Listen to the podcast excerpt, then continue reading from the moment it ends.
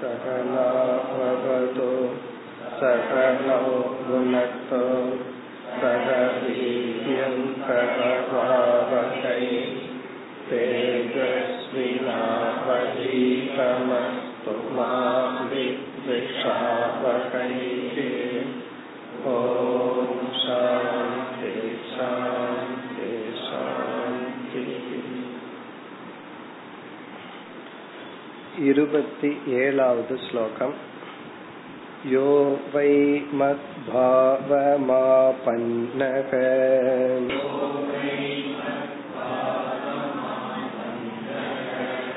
ஈஷிதுர்வஷிது புமான் குதஸ்சின்ன விஹன்யேத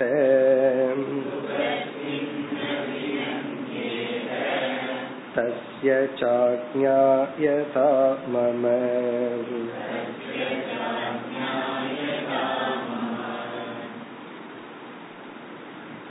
இருபத்தி 23 சித்திகளில் முதல் 8 விதமான சித்தி அஷ்டமகா சித்தி என்று அழைக்கப்படுகின்றது. அந்த சித்திகள் இறைவனுடைய சுபாவமாக இருப்பது. அடுத்த 10 சித்திகள் நம்முடைய சத்துவ குணத்தை வளர்த்தி கொண்டு இங்கு சொல்லப்படுகின்ற தியானம் செய்வதனால் கிடைக்கக்கூடியது. அதனுடைய இறுதி சித்தியை இப்பொழுது நாம் பார்க்கின்றோம். இந்த பகுதியில் எப்படிப்பட்ட தியானம் எப்படிப்பட்ட சித்திகளை கொடுக்கும் என்று கூறிக்கொண்டு வருகின்றார். இதில் கடைசி 2 சித்திகள் நம்மிடம் சிறிதளவு இருக்கும், அது இருக்க வேண்டியதுதான். ஒன்று 9வது சித்தி சங்கல்ப சக்தி அல்லது சங்கல்ப சித்தி. நம்ம எதை ஆழ்ந்து நினைக்கிறோமோ அது அப்படியே நடந்து விடும்.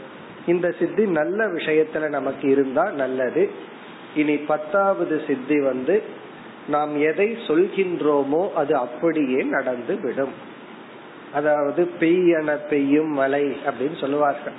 மழை பெய் அப்படின்னு வாய் வந்துடுதுன்னா வந்துடுமா, பெஞ்சிருமா. நில் அப்படின்னு சொன்னா நிக்குமா. அந்த அளவுக்கு நமக்குடைய வாக் சக்தி அது இங்கு கூறப்படுகின்றது. யகவை யார் ஒருவன் மத்பாவமாபன்னக என்னுடைய இந்த 2 சொரூபத்தில் மனதை வைத்திருக்கின்றானோ. இப்ப ஈஸ்வரனுடைய இந்த 2 சொரூபத்தை தியானம் செய்தால் இந்த சித்தி கிடைக்கும். அந்த என்ன சொரூபம்? ஈஷிதுகு வஷிதுகு. இறைவன் ஈஷிதுகு அவரே அனைத்துக்கும் தலைவர், வஷிதுகுன அனைத்தையும் தன்னுடைய கட்டுக்குள் வைத்திருக்கின்றார் என்று மத்பாவமாபன்னக புமான். புமான்னா சாதகன். யக புமான் எந்த ஒரு சாதகன். மத்பாவம்னா என்னுடைய பாவம், இந்த 2 சொரூபமான பாவத்தை தியானத்தில் அடைகின்றானோ அல்லது தியானம் செய்கின்றானோ அவனுக்கு பலன். குதஸ்சின்ன விஹன்யேத தஸ்யச ஆக்ஞா. ஆக்ஞா என்றால் அவனுடைய வாயிலிருந்து வருகின்ற சொல், கட்டளை அல்லது சொல். குதஸ்சின் எக்காரணத்தை கொண்டும், ந விஹன்யேத அது தடைபடாது, தஸ்ய அவனுக்கு. அதாவது நம்மிடமிருந்து ஒரு வார்த்தை வந்துட்டா, தப்பி தவறி வந்துட்டாலும் கூட அது அப்படியே நடக்குமா. இந்த அபிராமி அந்தாதி படிக்கும் போது, அதாவது இன்னைக்கு பௌர்ணமின்னு சொல்லிட்டார், ஆனா அன்னைக்கு என்னன்னா அம்மாவாசை. உடனே என்ன ஆச்சு? அவருடைய வாக்குக்காகவே இயற்கை மாறியது அப்படின்னு நம்ம கதை படிக்கிறோம். இதெல்லாம் சித்தி. அபிராமி பட்டருக்கு அந்த சித்தி இருந்தது. அவர் தெரிஞ்சோ தெரியாமலோ இன்னைக்கு பௌர்ணமின்னா அன்னைக்கு பௌர்ணமி. இப்ப இந்த சித்தி கேட்க சந்தோஷமா இருக்கு. நம்ம ஏதாவது ஒண்ணு சொல்லிட்டா அது அப்படியே நடக்குமே அப்படின்னு. முதல்ல நம்ம நான் உங்களை பார்க்க 9 மணிக்கு வர்றேன்னு சொல்லி அத முதல்ல நடத்தணும். நம்ம நம்மைய பத்தி ஒண்ணு சொல்லிட்டு அத சித்திக்கணும் ஃபர்ஸ்ட். இவருக்கு அதுக்குள்ளேயே தகராறு. நான் இத பண்றேன்னு சொல்லிட்டு நானே அத பண்ணறது இல்லை. இதுல இருந்து என்னன்னா, நான் என்ன குறிச்சு என்ன சொல்றேனோ அதுவே சித்திக்கிறது இல்லை. அப்படி இருக்கும்போது நிலவே வாங்கினா அது எப்படி வரும்? முதல்ல என்ன பண்ணிக்கணும், இந்த சித்தி நம்ம இடத்துல ஆரம்பிக்கணும். நான் ஒரு வார்த்தையை கமிட் பண்ணிட்டேன்னா ஏன்னா ஒரு உற்சாகத்துல கமிட் பண்ணிடுறோம், அதுக்கப்புறம் யோசிச்சு பாக்குறோம் ஏன் சொன்னோம் அப்படின்னு சொல்லி. அப்படி இல்லாம முதல்ல நான் ஏதாவது சொன்னா அதை நடத்தி பார்க்கணும், அதுதான் பெரிய சித்தி.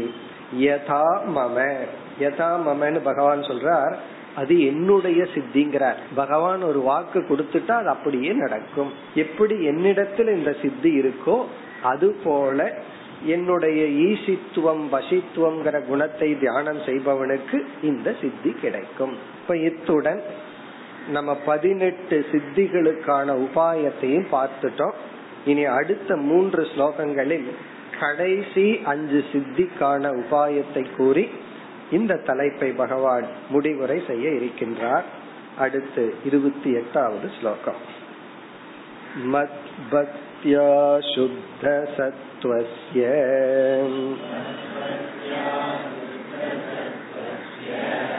யோகினோ தாரணா விதகம் தஸ்ய த்ரைகாலிகி புத்திஹி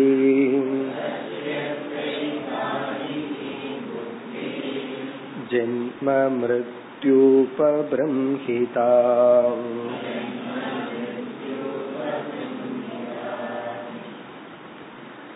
கடைசி 5 சித்திகளில் உள்ள முதல் சித்தி த்ரைகாலிக ஞானத்துவம். கடந்த காலம், நிகழ்காலம், எதிர்காலம், இதை பற்றிய ஞானம். இந்த ஒரு சித்தி. இந்த சித்தி இப்படிப்பட்ட சாதகனுக்கு கிடைக்கும். இந்த கடைசி 5 சித்திகளை பகவான் வேகமா போறார். இரண்டாவது சித்தி பரசித்த அபிஜ்ஞதா, மற்றவர்களுடைய மனசுல ஓடுற எண்ணத்தை எல்லாம் தெரிஞ்சுக்கிற சக்தி. இந்த ரெண்டையும் சேர்ந்து ஒரே ஸ்லோகத்துல சொல்லி விடுகின்றார். இந்த இரண்டாவது சித்திக்கான உபாயத்தையே பகவான் பெருசா கூறவில்லை. நம்ம ஏற்கனவே பார்த்துட்டோம், பகவானுடைய இன்டென்ஷன் இதையெல்லாம் அறிவை கொடுக்கணுங்கிறதுக்காக அல்ல. இப்படி எல்லாம் இருக்கு, பிறகுதான் சொல்ல போறார், இதுல போய் நீ வீழ்ந்து விட கூடாதுன்னு சொல்ல போற. இப்ப இந்த ஒரு ஸ்லோகத்திலேயே நம்ம 2 சித்திய புரிஞ்சுக்கணும். இரண்டாவது சித்தி மத்தவங்க மனசுல ஓடுற எண்ணத்தை கண்டுபிடிக்கிறதுக்கான உபாயத்தை எல்லாம் பகவான் இங்கு கூறவில்லை. மத் பக்தியா சுத்த சத்வஸ்ய, சுத்த சத்வஸ்ய மனம் தூய்மையாகும் பொழுது, அதாவது இதெல்லாம் சில சமயங்கள்ல இயற்கையா வரும்னு பகவான் சொல்ற. மனம் தூய்மையாகும் பொழுது இங்க எப்படி தூய்மையாக இருக்கின்றது? மத் பக்தியா, என்னிடத்தில் உள்ள பக்தியினால் மனம் தூய்மையாகும் பொழுது, மேலும் யோகினக தாரணா விதக, இந்த யோகிக்கு, தாரணம்னா தியானம், தியானம் செய்கின்ற இந்த யோகிக்கு, தஸ்ய த்ரைகாலிகி புத்திஹி, த்ரைகாலிகினா 3 காலத்தை பற்றிய புத்தி என்றால் ஞானம் இவனுக்கு ஏற்படும். அந்த ஞானத்துடன் என்ன இனியொரு ஞானமும் கிடைக்குமா? ஜென்ம மிருத்யு உபபிரம்ஹிதா, உபபிரம்ஹிதானா சேர்ந்து, சகிதா. ஜென்ம மிருத்யுனா ஒருவன் என்னைக்கு பிறக்க போறான், பிறகு ஒருத்தன் என்னைக்கு இறக்க போறான், இந்த ஞானம் எல்லாம் வந்துவிடும். பிறப்பு இறப்பு உடன் கூடிய முக்காலத்தை பற்றிய ஞானம் கிடைக்கும். இது எல்லாமே லிமிட்டட்னு பார்த்துக்கணும். இப்ப முக்காலத்தை பற்றிய ஞானம் கிடைக்கும்னா ராஜராஜ சோழன் எப்படி ஆண்டான்னு கொஞ்சம் பார்த்து சொல்லுங்க அப்படின்னா அது ரொம்ப டூ மச் பேக், அதெல்லாம் கிடைக்காது. ஏதோ 2 நாளைக்கு முன்னாடி, 2 வருஷத்துக்கு முன்னாடி நடந்தது திடீர்னு தெரியலாம். இப்ப நம்ம ஜோதிடரிடம் போனா நம்ம மேல அவருக்கு ஒரு ஸ்ரத்த வரணும்னா அவர் என்ன பண்ணுவார்? எதிர்காலம் இப்படி நடக்கும்னு சொன்னா ஸ்ரத்த வந்துடாது. முதல்ல நடந்தத சொல்லணும். பொதுவா எல்லாத்துக்கும் காமனா ஒண்ணுதான் நடக்கும், அதனால அவர் அதை சொல்லிடுவார், இவருக்கு அது பொருந்தமா போயிடும். நீங்க கொஞ்ச நாளைக்கு முன்னாடி கஷ்டப்பட்டுட்டு இருந்திருப்பீங்களே பார், இவர் கரெக்டா சொல்லிட்டாரு பார். இது காமன் சென்ஸ். காரணம் என்ன தெரியுமா? இவரு சந்தோஷமா இருந்தா எதுக்கு ஃபர்ஸ்ட் நம்ம கிட்ட வர்றாரு?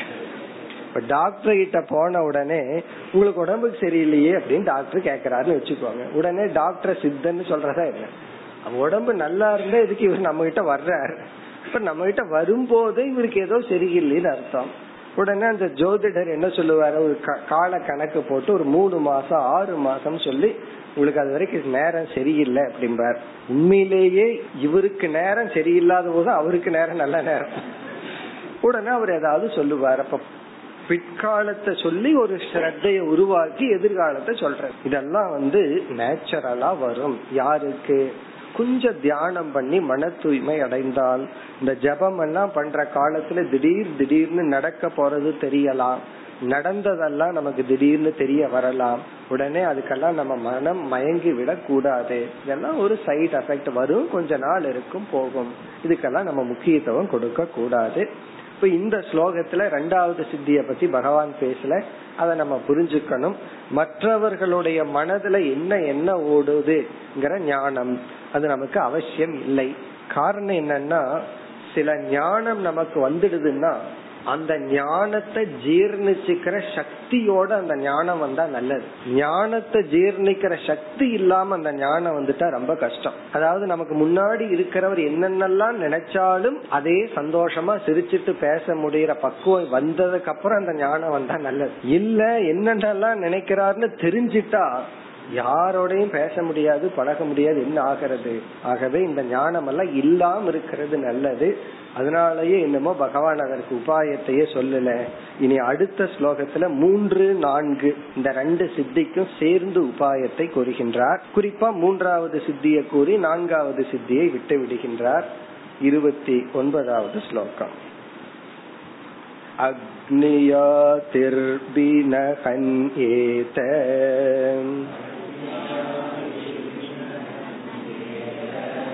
முனேர் யோகமயம் வபுகு.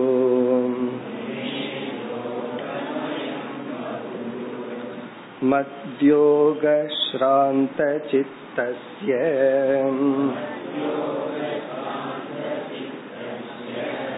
யாதசா முதகம் யதா.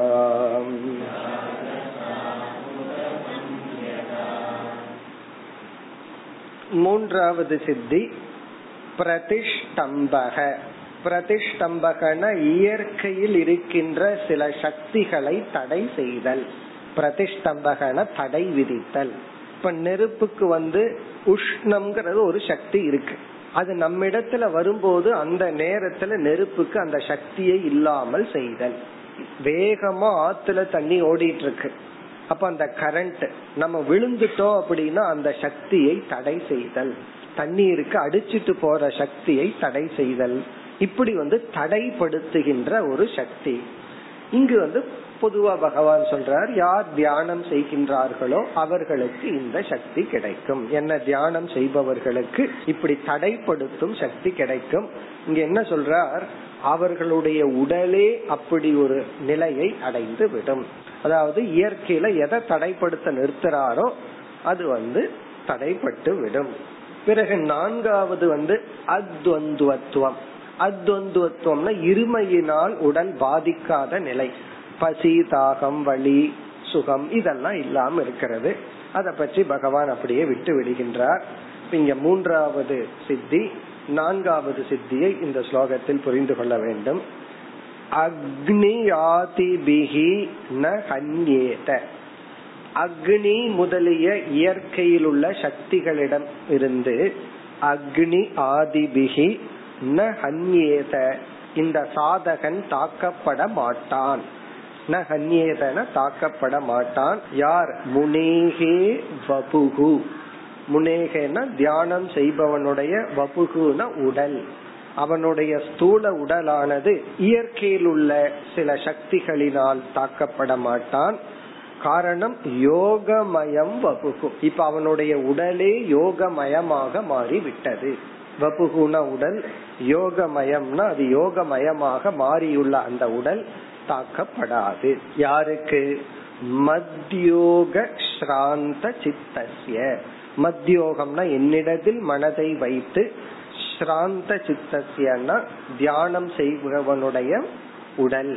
இங்க முனேகேங்கிறதுக்கு விளக்கம்தான் ஸ்ராந்த சித்தஸ்ய. ஸ்ராந்தம்னா வைக்கிறது, அப்படியே ரெஸ்ட் பண்றது. மத்யோகம்னா என்னிடத்தில் தியானம் செய்தல் என்கின்ற சாதனையில் இருக்கின்ற முனிவனுடைய யோகமயம் ஆன அந்த உடலானது அக்னி முதலியவைகளால் தாக்கப்படுவதில்லை.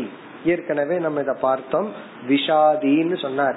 விஷத்தை கொடுத்தா அந்த விஷம் விஷம்ங்கிற சக்தியை இழந்து விடும். இவருடைய உடலே அப்படிப்பட்ட நிலையை அடைந்து விடும். அதுக்கு பகவான் ஒரு உதாரணம் சொல்றார். யாதசாம் உதகம் யதா.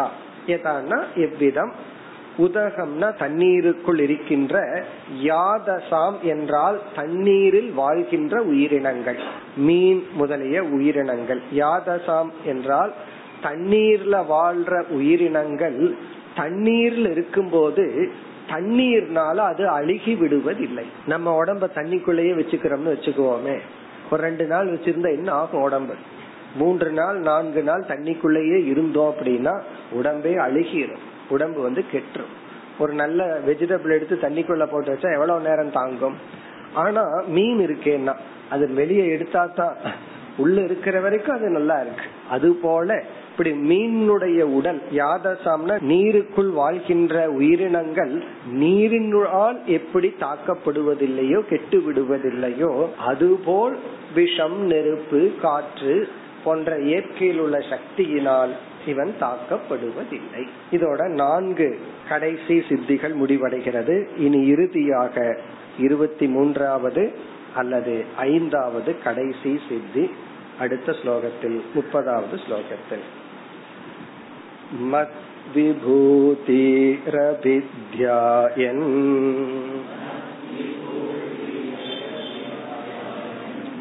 ஸ்ரீவத் சாஸ்திர விபூஷிதாக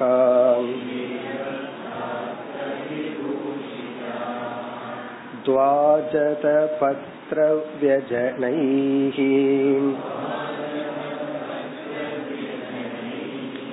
சபவேத பராஜிதஹ.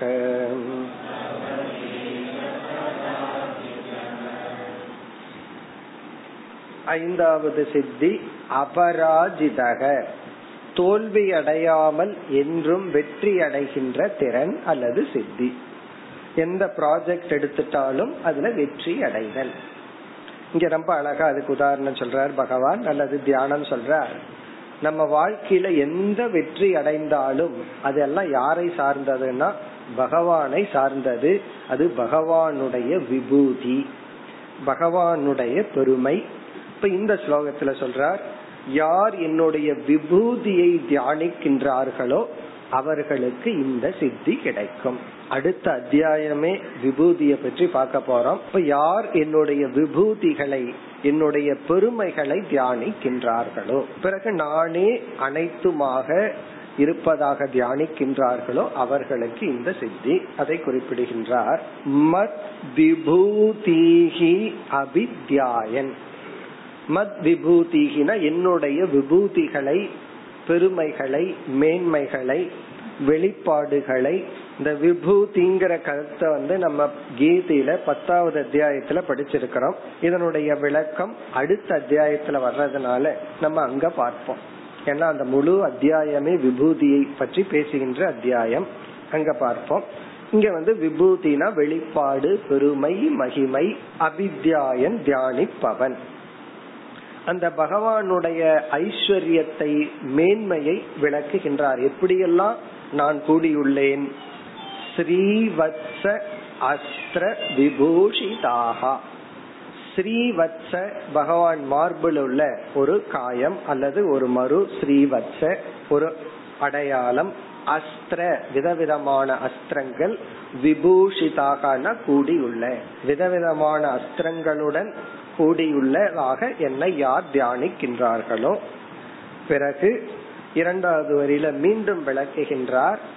துவஜ ஆத பத்ர த்யஜனைஹி. துவஜனா கொடி. பகவான் இடத்துல ஒவ்வொரு கொடி இருக்கு. ஒவ்வொரு பகவானுக்கு ஒவ்வொரு கொடி இருக்கு. முருகன் இடத்துல போனா சேவல் இருக்கும், மயில் இருக்கும். அப்படி ஒவ்வொரு பகவானுக்கு ஒவ்வொரு கொடி இருக்கும். துவஜ ஆத பத்ரன கொடை, வியஜனம்னா விசிறி. இதெல்லாம் அலங்கரிச்சிருக்கிறோம். பகவானுக்கு ஒரு கொடை வச்சு, அது ஒரு ஸ்தம்பம் வச்சு, ஒரு கொடி வச்சு, ஒரு விசிறி எல்லாம் வச்சு. நார்த் இந்தியாவில எல்லாம் போய் பார்த்தோம்னா பகவானுடைய பள்ளி அறையில வெடிய வெடிய ஏர் கண்டிஷன் ஓடும். இன்னும் நடக்குது பல கோயில் எல்லாம். பகவான் வந்து அங்க தூங்குறாருன்னு சொல்லி ஏசிய போட்டு வச்சிருவாங்க. அப்படி ஒரு பாவனை. இதெல்லாம் என்னன்னா விதவிதமா பகவானை அலங்கரிச்சு நம்ம ரசிக்கிறோம். நம்ம அலங்கரிச்சு ரசிக்கிறதுக்கு பொதுவா பகவானை நம்ம அலங்கரிச்சு ரசிக்கும் போது மனம் தூய்மை ஆகின்றது. இப்படியெல்லாம் யார் தியானிக்கின்றார்களோ சபவே தபராஜிதக, அவனுடைய எந்த ப்ராஜெக்ட் எடுத்தாலும் அதில் வெற்றிதான். இப்ப இந்த ஸ்லோகத்துடன் விபூதி தியானத்தை பற்றிய சித்தியை பற்றிய உபாயம் தலைப்பும் நிறைவு பெறுகின்றது. இனி அடுத்த ஸ்லோகத்தில் ஆரம்பிச்சு இந்த அத்தியாயம் முடியும் வரை பகவான் ஃபைனல் ரிமார்க், இந்த சித்திகளை பற்றிய சில ரிமார்க், சில கருத்துக்களை கூறுகின்றார். இப்ப இது வரைக்கும் நம்ம என்ன பண்ணணும், அதாவது 23 சித்தியை அறிமுகப்படுத்தி என்ன சொன்னார், நான் எக்ஸாம்பிளுக்கு தான் சொன்னேன், உதாரணமா சிலது சொன்னேன்னு அந்த சித்திகளினுடைய பெயரை சொல்லி அந்த சித்திகளை அடைய உபாயத்தை சொல்லி முடிச்சார். இனி வருகின்ற பகுதியில இவைகளையெல்லாம் நம்ம எப்படி ஹேண்டில் பண்ணணும், இதெல்லாம் என்னன்னு பகவானுடைய கருத்தை கூறி இந்த அத்தியாயத்தை முடிக்க இருக்கின்றார். இப்ப இனிமேல் வருகின்ற பகுதி வந்து ஃபைனல் ரிமார்க், சித்திகளை பற்றி பொதுவா பகவான் நமக்கு கொடுக்கின்ற கருத்து. 31வது ஸ்லோகம். உபாசகஸ்ய மாமேவம்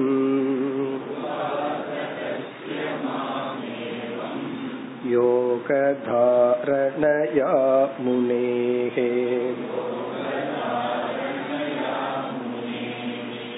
சித்தயப் பூர்வகதிதாஹ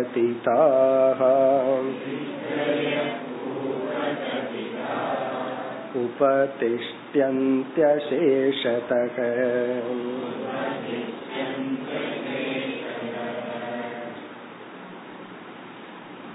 இந்த ஸ்லோகத்தில் பகவான் என்ன கூறுகின்றார், ஒருவன் சித்தி வேண்டும் என்று தியானம் செய்யாமலேயே என்னை தியானித்தால் அவனுக்கு அவனை அறியாமல் அவாந்தர பலனாக இந்த சித்தி வேணும்னு நினைச்சு தியானிச்சா அந்த சித்தி வரும்.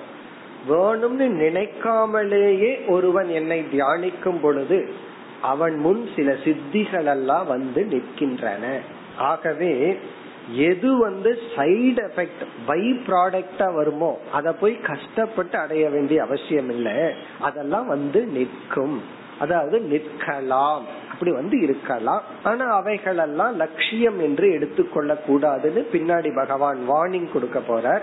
இப்ப இங்க வந்து தியானத்தினுடைய பொதுவான பலன் சிலதுக்குன்னு நம்ம பண்ணுவோம், இனி ஒன்னெல்லாம் சேர்ந்து வரும். நல்ல விஷயத்துக்கும் அப்படித்தான், கெட்ட விஷயத்துக்கும் அப்படித்தான். ஒரு கெட்டது பண்ணா இனி ஒரு கெட்டது சேர்ந்து வரும், ஒரு நல்லது பண்ணா இனி ஒரு நல்லது சேர்ந்து வரும். ஆனா இந்த சித்தி அப்படிங்கறது இயற்கையாகவே சில சமயங்கள் வந்து நிற்கலாம். இது வந்து தியானத்தினுடைய உபாசனையினுடைய மகிமை. இந்த 2 ஸ்லோகங்கள் 31, 32 தியான மகிமா, தியானத்தினுடைய பெருமை, தியானத்தினுடைய மகத்துவம், இறைவனை தியானிச்சா எவ்வளவு அதுல ஒரு பலன் இருக்குங்கறத பகவான் காட்டுற.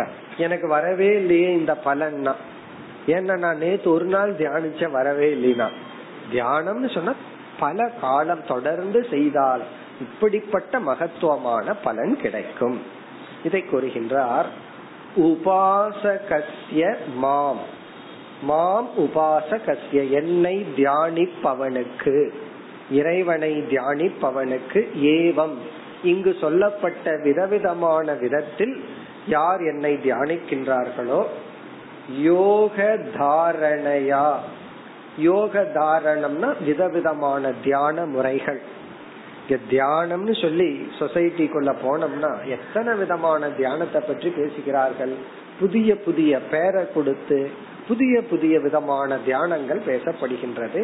அத யோக தாரணையா விதவிதமான தியான பயிற்சியின் மூலமாக மாம் என்னை யார் தியானிக்கின்றார்களோ முனேகே அந்த முனிவனுக்கு பூர்வ கதிதாகா சித்தயக இதற்கு முன் கூறப்பட்டுள்ள சித்திகள். பூர்வ கதிதாகனா இதற்கு முன் பேசிய 23 சித்திகள் சித்தையக உபதிஷ்டந்தி அசேஷதக. அசேஷதகன்னா டோட்டலா முழுமையாக, உபதிஷ்டந்தினா முன் வந்து நிற்கும். அந்த சித்திகள் எல்லாம் நம்ம கிட்ட வந்து கெஞ்சிட்டு நிக்குமா? நம்ம வந்து தேவதைகிட்ட போய் கெஞ்சிட்டு நிப்போம், ஆனா தேவதைகள் நம்ம முன்னாடி வந்து நிற்பார்களாம். உனக்கு நான் என்ன பண்ணட்டும், இத செய்யட்டுமா அதை செய்யட்டுமான்னு சொல்லி உபதிஷ்டந்தினா முன் வந்து நிற்கும். இது வந்து நம்ம வந்து முயற்சி பண்ணாமலே, இந்த சித்தியெல்லாம் வேணும்னு நினைச்சிருக்க மாட்டோம், கடந்த காலம் எதிர்காலம் வேணும்னு நினைச்சு தியானம் பண்ணிருக்க மாட்டோம், ஆனா திடீர்னு வந்து நிக்கலாம். அப்படி முன் சொன்ன சித்திகள் எல்லாம் வந்து நிற்கும். இது எதற்குனா இதெல்லாம் தியானத்தினுடைய மகிமை. இனி அடுத்த ஸ்லோகத்துல சொல்றார், தியானம் செய்து மன அடக்கமும் புலனடக்கமும் செய்தவனுக்கு எந்த சித்தி சாத்தியம் இல்லை, வாழ்க்கையில் அவன் எதை வேண்டுமானாலும் அடையலாம். அதை குறிப்பிடுகின்றார் 32வது ஸ்லோகம். ஜிதேந்திரியஸ்ய தாந்தஸ்ய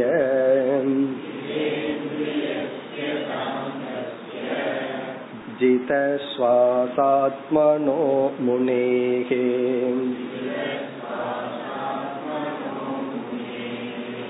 மத்தாரணாம் தாரயதக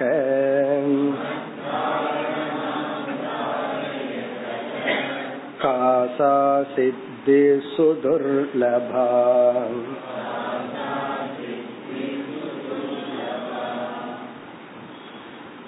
இங்கு சில சாதனைகளை பகவான் கூறி, இப்படிப்பட்ட சாதனைகள் செய்பவனுக்கு எந்த சித்திதான் கஷ்டம், எந்த சித்திதான் கடினம் அப்படின்னா எந்த சித்தியை வேண்டுமானாலும் அடையலாம், எதை வேண்டுமானாலும் அடையலாம். இப்போ ஒரு கம்ப்ளைண்ட் பண்ணக்கூடாது, நான் இது எனக்கு இது கிடைக்கல அது கிடைக்கல என்னால இதை அடைய முடியலன்னு சொல்லக்கூடாது. அப்படி முடியலன்னா அதுக்கு தகுந்த முயற்சி செய்யவில்லைன்னு அர்த்தம். கொஞ்சம் முயற்சி பண்ணா வாழ்க்கையில எதை வேண்டுமானாலும் அடையலாம். என்னென்ன சாதனைகள் செய்தவனுக்கு ஜிதேந்திரியஸ்ய, ஜிதேந்திரியஸ்ய இந்திரியங்களை வென்றவனுக்கு, புலன்களை தன்னுடைய கட்டுக்குள் வைத்து பழகியவனுக்கு, தாந்தஸ்ய, இந்த இடத்துல தாந்தஸ்யங்கிறத சாந்தஸ்யன்னு புரிந்து கொள்ள வேண்டும், மனதை தன் வசப்படுத்தியவனுக்கு. என்ன ஜிதேந்திரியகதான் தாந்தக, தமகங்கிறது இந்திரிய கட்டுப்பாடு. பகவான் இந்திரியம்னே சொல்லி வென்றவன் சொன்னதுனால இந்த இடத்துல தாந்தக அப்படின்னா அமைதி, மன அமைதி என்று பொருள் கொண்டு, மனதை கட்டுப்படுத்தியவனுக்கு, இந்திரியத்தை கட்டுப்படுத்தியவனுக்கு ஜித சுவாச ஆத்மனக. சுவாசம்னா பிராணன், ஜித சுவாசகனா பிராணாயாமம் போன்ற பிராணனை கட்டுப்படுத்தியவனுக்கு ஜித சுவாச ஆத்மனக. ஆத்மனகன அப்படிப்பட்ட ஒரு சாதகனுக்கு, யார் முனேகே அப்படிப்பட்ட முனிவனுக்கு, மத் தாரணாம் தாரயதக. மத் தாரணம்னா என்னை தியானிக்கின்ற, தாரயதக தியானம் செய்பவனுக்கு. ஏன்னா எதை நம்ம தியானிக்கிறோம்ங்கிறது ரொம்ப முக்கியம். என்னை தியானிக்கின்ற இந்த தியானம் செய்பவனுக்கு காசா சித்திகி சுதுர்லபா. கா சித்திகினா எந்த சித்தி, காசா சித்திகினா எப்படிப்பட்ட சித்தி தான் சுதுர்லபா கடினமாக இருக்கும். இது ஒரு ஆச்சரிய குறி. அப்படின்னா எந்த சித்தி வேண்டுமானாலும் பாசிபிள் நடக்கும். வாழ்க்கையில இது கிடைக்கல அது கிடைக்கல இதை அடைய முடியலன்னு எல்லாம் சொல்றது உண்மையிலேயே நம்முடைய முயற்சி போதவில்லைங்கிறதான் காட்டுது. அதனால அந்த குறையே இருக்கக்கூடாது. இது கிடைக்கல அது கிடைக்கல, நான் என்னதான் முயற்சி பண்ணாலும் கிடைக்கல அப்படின்னா இன்னும் கொஞ்சம் முயற்சி பண்ணணும்னு அர்த்தம். நான் முயற்சி பண்ணி 3 இட்லி சாப்பிட்டேன், இன்னும் பசி போகலாம், இன்னும் முயற்சி பண்ணி இன்னொரு 4 சாப்பிடு போயிடும், அவ்வளவுதான். ஏன்னா அந்த முயற்சிங்கிறது அது செஞ்சு கொடுக்குற இட்லியை பொறுத்து இருக்கு. அதை கஷ்டப்பட்டு இன்னும் சாப்பிட்டீங்கன்னா அது போயிடும். இதுல இருந்து என்ன, சாப்பிட்டா பசி நீங்கிறது போல உழைப்பு, இப்படிப்பட்ட தவம் செய்தா சித்திங்கிறது நேச்சுரலா வரும். இதுல என்ன பிரமாதம்னு பகவான் சொல்ற. இனி அடுத்த ஒரு முக்கியமான ஸ்லோகம், அதுலதான் பகவான் சொல்றார் இந்த சித்திகளை வந்து நம்ம எப்படி ஹேண்டில் பண்ணணும். 33வது ஸ்லோகம். அந்தராயான் வதந்த்யேதாம்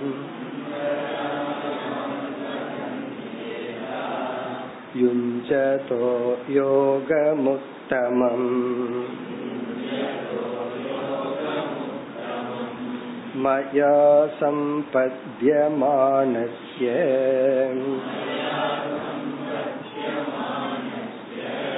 காலக்ஷேபணஹேதவகம்.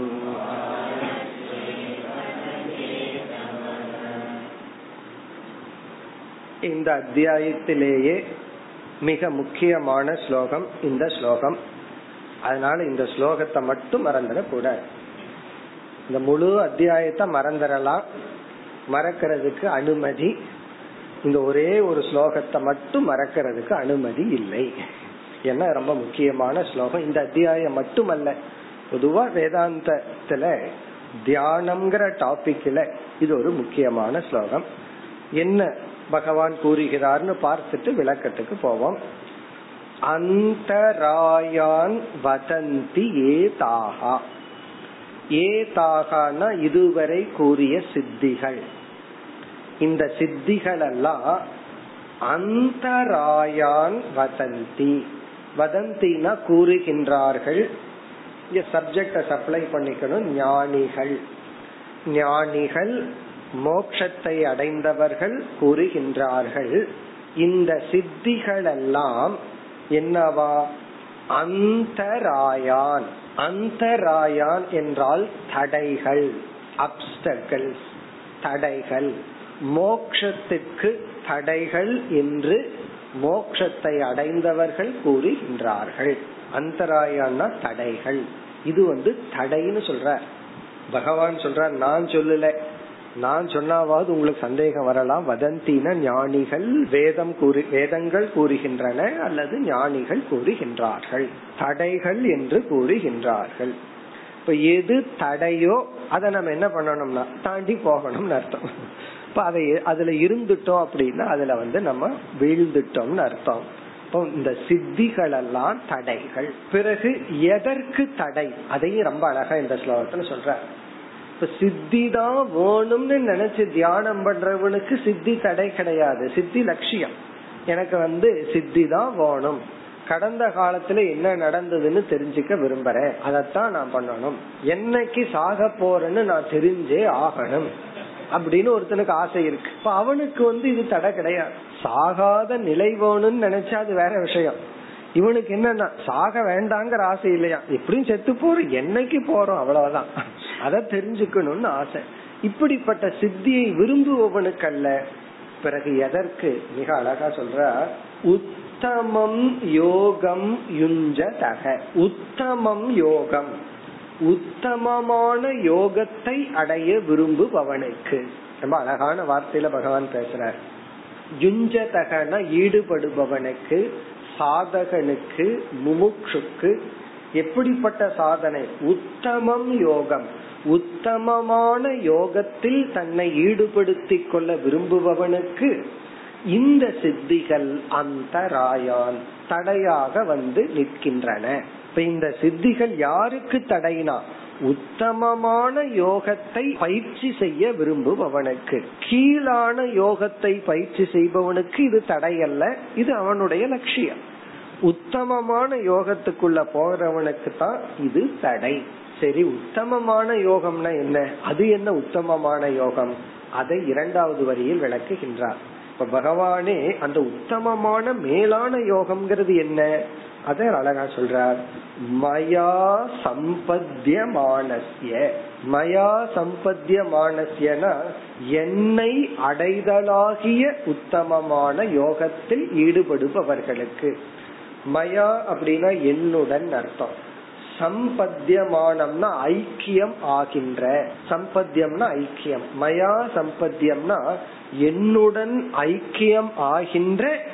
இது வந்து உத்தமமான யோகத்தை யுஞ்சதக ஈடுபடுபவர்களுக்கு அந்தராயான் இந்த சித்திகள் எல்லாம் தடை, முட்டுக்கள்னு சொல்றமே. இப்ப உத்தமம் யோகம் என்னன்னா பகவானே சொல்றாரு, நீ என்ன அடையிறது தான், என்னுடன் ஐக்கியமாகிறது தான் உன்னுடைய லட்சியமே தவிர மீதி எல்லாம் சாதனைகள், மீதி எல்லாமே சாதனைகள். சாத்தியம் என்னன்னா மயா சம்பத்தியமானசிய, மனப்பாடம் பண்றதுக்கு சக்தி இருந்தா இந்த ஒரு ஸ்லோகத்தை மனப்பாடம் பண்ணி வைப்போம். காரணம் என்னன்னா அப்பப்போ திடீர்னு ஏதாவது ஒரு சக்தி வந்து நமக்கு ஏதாவது ஒரு கர்வம் வந்தா உடனே இந்த ஸ்லோகம் ஞாபகம், எனக்கு இது வந்துடுச்சே, நான் நினைச்சது உடனே நடக்குதே. வராத வரைக்கும் தெரியாது, வந்துட்டா தான் தெரியும். யாராவது வந்து நிற்பார்கள், இதற்கு தான் வந்திருப்பாங்கன்னு நமக்கு மனசுல தெரிஞ்சிடும், கரெக்டா அதை சொல்லுவாங்க. இந்த மாதிரி சிலதெல்லாம் வந்துடுதுன்னு சொன்னா உடனே நம்ம மயங்கிடுவோம், அடைய வேண்டியது அடைஞ்சாச்சுன்னு நினைச்சிருவோம். இந்த கொக்கென்று நினைத்தாயா கொங்கணவாங்கிற கதையெல்லாம் உங்களுக்கு தெரிஞ்சிருக்கும். அப்படிங்கிற மாதிரி ஏதாவது ஒரு சில சக்திகள் வந்துட்டா நம்ம அடைய வேண்டியது அடைஞ்சிருவோம் நினைச்சிருவோம். பகவான் அதற்கு ஒரு பெரிய வார்னிங் கொடுக்கிறார், எச்சரிக்கை கொடுக்கிறார். அந்தராயான், இவைகளெல்லாம் தடைகள் தான். யாருக்கு உத்தமமான யோகமான என்னுடன் ஐக்கியமாக விரும்புகின்ற சாதகனுக்கு இவைகள் தடைகள். பிறகு அடுத்தது இனி ஒரு பாயிண்ட் சொல்றார், காலக்ஷேபணஹேதவக. ஒருத்தன் சொல்றான், நான் வந்து இந்த சித்திகள் எல்லாம் என்னன்னு பார்த்துட்டு உங்ககிட்ட வர்ற பகவானே, அதையெல்லாம் பார்க்காம வந்தா உங்ககிட்ட வந்ததுக்கு அப்புறம் அதெல்லாம் விட்டு போச்சோ அப்படின்னு ஒரு ஏக்கம் இருக்கலாம். அதனால நான் முழுமையா அந்த சித்திகளை எல்லாம் கொஞ்சம் அடைஞ்சு அனுபவிச்சு பார்த்துட்டு பிறகு வேணா உங்ககிட்ட வந்து ஐக்கியமாயிக்கிறேன் அப்படின்னு சொல்லி சொல்லலாம். அதுக்கு பகவான் பதில் சொல்றார், அப்படி நீ நேரடியா எங்கிட்ட வர்றதுக்கு பதிலா சித்திகளை எல்லாம் அடைஞ்சிட்டு வர்றதுங்கிறது என்னன்னா காலக்ஷேபணம். காலக்ஷேபணம் அப்படின்னா வேஸ்ட் ஆஃப் டைம் அப்படின்னு அர்த்தம். க்ஷேபணம்னா வேஸ்ட், காலக்ஷேபணம்னா காலம்தான் கழிகின்றது. க்ஷேபணம்னா கழிதல், காலக்ஷேபணம்னா ஜஸ்ட் டைம் வேஸ்ட். கேதவகனா இந்த சித்திகள் எல்லாம் அதுக்கு தான் பலன், வேஸ்ட் ஆஃப் டைம் அப்படிங்கிற. வாழ்க்கையில நம்ம ரொம்ப வேஸ்ட் பண்ண பொருள் என்ன தெரியுமோ, ஒருத்தருக்கு வந்து எனக்கு வயசு 70னா நீங்க 70 வருஷம் வேஸ்ட் பண்ணிட்டீங்கன்னு அர்த்தம். அப்போ நம்ம வாழ்க்கையில வந்து எதையோ வேஸ்ட்னு சொல்றோம். இத வேஸ்ட் பண்ணாத, அத வேஸ்ட் பண்ணாத, சாப்பாடை வேஸ்ட் பண்ணாதன்னு பண்ணி பண்ணி உள்ள தள்ளுறது. அது வேஸ்ட் ஆயிடக்கூடாது, வேஸ்ட் ஆயிடக்கூடாது. நம்ம வந்து வாழ்க்கையில அதிகமா வேஸ்ட் பண்ண ஆப்ஜெக்ட் என்னன்னா டைம், காலத்தை தான் வேஸ்ட் பண்ணி இருக்கிறோம். அது எப்படி தெரியுதுன்னா நம்ம இப்ப இருக்கிற நிலையே காட்டுகிறது. நாம இந்த வயசுல இப்படி இருக்கிறவே அதுவே எதை காட்டி கொடுக்குதுன்னா நம்ம ரொம்ப டைமை வேஸ்ட் பண்ணி இருக்கிறோம்னு அர்த்தம். அப்போ இங்க பகவான் சொல்ற இந்த சித்திகளுக்குள்ள நீ போயிட்டு வர்றதுங்கிறது வெறும் வேஸ்ட் ஆஃப் டைம். உன்னுடைய காலத்தை தான் வேஸ்ட் பண்ணி இருக்கிறே தவிர ஒன்னும் புதுசா நீ அடையவில்லை. அங்க போயிட்டு கடைசியா வந்து நீ என்ன சொல்ல போற, அதெல்லாம் அசாரம் அப்படின்னு சொல்ல போற. ஆனா முதல்லயே சொல்லிடுற, நீ இத்தனை வருஷம் போய் சித்திகளை எல்லாம் அடைஞ்சு கடைசியா என்ன கன்க்ளூஷனுக்கு நீ வரணும்னா அதெல்லாம் வேஸ்ட், தேவையில்லை. அந்த தேவையில்லை அப்படிங்கறத நீ கொஞ்சம் முன்னாடியே கண்டுபிடிச்சிட்டா அவ்வளவு காலம் உனக்கு கிடைக்கின்றது. இந்த காலத்தை வேஸ்ட் பண்றதுங்கிறதுக்கு வேறொரு லாங்குவேஜ்ல சொல்றோம்னா நம்மளுடைய ஆரோக்கியத்தை வேஸ்ட் பண்றோம் அப்படின்னு அர்த்தம். ஏன்னா ஹெல்த் அப்படிங்கிறது ஒரு காலம் தான் நமக்கு இருக்கும். ஒரு காலம் வரைக்கும் தான் நடக்கிற சக்தி, பேசுற சக்தி, உட்கார்ற சக்தி, சிந்திக்கிற சக்தி, ஞாபகம் வச்சுக்கிற சக்தி, அதை விட சூக்ஷ்மமான விஷயத்தை புரிஞ்சுக்கிற சக்தி, இதெல்லாமே ஹெல்த் தான். இது நமக்கு கொஞ்ச காலம்தான் இருக்கு. அந்த கொஞ்ச காலத்துக்குள்ள என்ன கஷ்டப்பட்டு பண்ணணுமோ அதை பண்ணிடணும், எதை கஷ்டப்பட்டு புரிஞ்சுக்கணுமோ அதை புரிஞ்சுக்கணும். அதுக்கப்புறமெல்லாம் லைஃப் வந்து போனஸ் மாதிரி. நான் வயச சொல்லிட்டா சில பேருக்கு கஷ்டமா போயிடும். அதனால ஒரு வயசுக்கு மேல ஏதோ இருக்கிற வச்சுட்டு ஓட்ட முடியுமே தவிர புதுசா ஒன்றும் அடைய முடியாது, புதிய அறிவை அடைய முடியாது, புதிய விஷயத்தை கிரகிச்சுக்க முடியாது. அதனால என்னன்னா ஹெல்த் இருக்கிற வரைக்கும் தான் நம்ம ஞானத்தையோ அதை சில சாதனைகளையோ செய்ய முடியும். But waste of time is equal to waste of strength energy. நம்ம சக்தியை நம்ம வேஸ்ட் பண்ணிடுறோம்னு அர்த்தம். இங்க பகவான் நீ சித்திக்காக உன்னுடைய தவத்தை எஃபர்ட்டை எல்லாம் வேஸ்ட் பண்ணிட்டு கடைசியில நீ இருக்கும்போது எப்படி வருவேன்னா, கிளாஸுக்கு வரும்போது ஃப்ரெஷ்ஷா வரணும். அதை விட்டுட்டு 20 கிலோமீட்டர் நடந்து ஓடி அடிச்சு பிடிச்சிட்டு இங்க உட்கார்ந்து என்ன ஆகும்னா எல்லா எனர்ஜியும் கான் அங்கேயே. அப்ப இங்க ரெஸ்ட் தான் எடுக்க முடியுமே தவிர நம்ம கேட்க முடியாது. சில பேர் 20 கிலோமீட்டர் ஓடுற மாதிரி ஒரு 30 பூரிய பிரேக்ஃபாஸ்டா சாப்பிட்டு வந்துருவாங்க. அது என்னன்னா கிளாஸ் ஏதோ மந்தமா போயிடும், அவ்வளவுதான். இப்ப என்னன்னா டைம் ரொம்ப முக்கியம். எந்த நேரத்துல புத்தி ஷார்ப்பா சூக்ஷமமா இருக்குமோ அந்த அலர்ட் டைம் இருக்கு, அது ரொம்ப குறைவா இருக்கு. அதுல நம்ம அடைய வேண்டியது அடையணுமே தவிர நம்மளுடைய முயற்சிகளை எல்லாம் சித்தியில செலவிட்டு விடக்கூடாது. இங்க இந்த ஸ்லோகத்தினுடைய பொருளை பார்த்துட்டோம், இனி தாத்பரியத்துக்கு வருவோம். பொருள் பார்த்தோம்னா உத்தமம் யோகம், உத்தமமான யோகத்தை உஞ்சதக பயிற்சி செய்பவனுக்கு. அந்த உத்தமமான யோகத்தை இரண்டாவது வரியில சொன்னார், மயா சம்பத்தியமானசிய, என்னுடன் ஐக்கியமாகின்ற உத்தமமான யோகத்தை பின்பற்றுபவர்களுக்கு ஏதாகா இந்த சித்திகள் அந்தராயான் வதந்தி தடைகள் என்று ஞானிகள் கூறுகின்றார்கள்.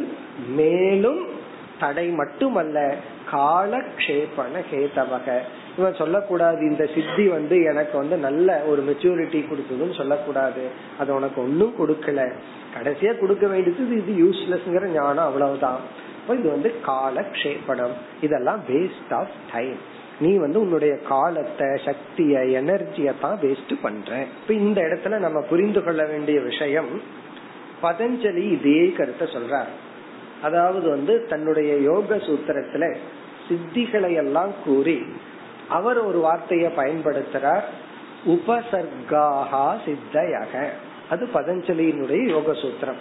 உபசர்காஹா, உபசர்காஹான்னா தடைகள், சித்தயகனா சித்திகள், அதுவும் பதஞ்சலியினுடைய யோக சூத்திரம். உபசர்க்கம்னா தடைகள். நீ மோக்ஷங்கிற லட்சியத்துக்கு போகணும்னா இந்த சித்திகள் எல்லாம் தடைகள்னு சொல்றார். பிறகு இப்படி எல்லாம் இருக்குன்னு அவர் சொல்லி உள்ளார்.